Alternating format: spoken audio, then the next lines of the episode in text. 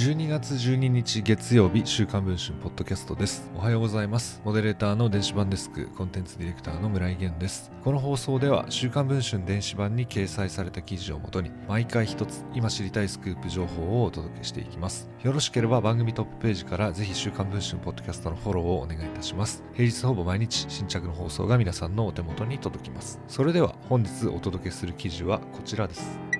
公明党の岡本三成衆議院議員に資産公開法違反の疑いがあることが週刊文春の取材で分かりました。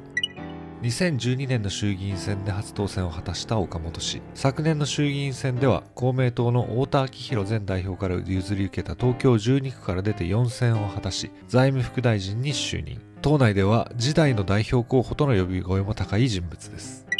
創価大を卒業後、シティバンクを経てゴールドマン・サックス証券に入社。40歳で執行役員に就任した人物で大富豪としても知られています。山梨県内の山中湖付近にある別荘や都内に賃貸用アパートを2軒持つほかアメリカのニューヨークにも7軒の不動産を所有しています。資産公開法に基づき昨年の資産等報告書が公開された時には総資産が約7000万円と報じられていましたが物件数から想定される金額とかけ離れているのは海外の物件については価格を届け出る法律義務がないからです。例えばニューヨーク郊外の町ハリソンにある物件は煙突とガレージを備えた小さな邸宅です。約706平米の土地に立ち、建物の延べ床面積は約232平米。不動産サイトの推定評価額は日本円にして約1億4000万円です。また同じエリアのラインにある別の一軒家は約506平米の土地に立ち、延べ床面積は約170平米。評価額は約1億8000万円に上ります。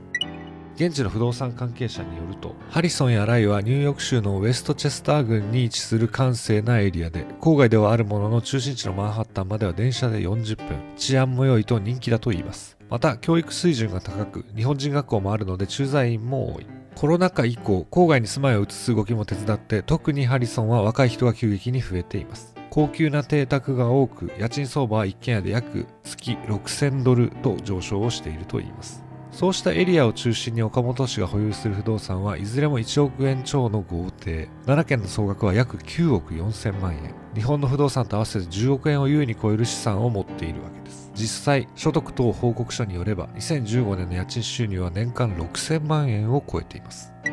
しかし、そんな岡本氏に資産公開法違反の疑いがあることが発覚しました。アメリカの不動産サイトなどで週刊文春が独自に調査をしたところ、岡本氏はアメリカ中西部のイリノイ州にもう一軒不動産を所有しています。約700平米の土地に立つ約186平米の庭付き一軒家で推定評価額は約5800万円です。ところが昨年の資産と報告書にはこの不動産の届け出はありません。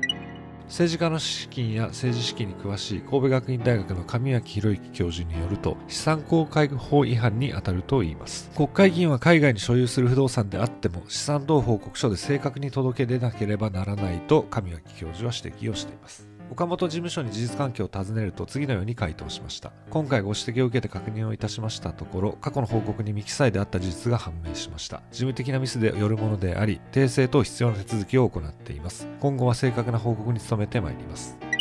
現在配信中の週刊文春の電子版では岡本氏が2018年と2019年に開催した政治資金パーティー。衆議院議員岡本光成君を励ます会をめぐる政治資金規正法違反疑惑について詳しく報じています。こちらについてはぜひ電子版の記事の方をチェックしていただければと思います。ということで本日の週刊文春ポッドキャストこの辺りで終わりたいと思います。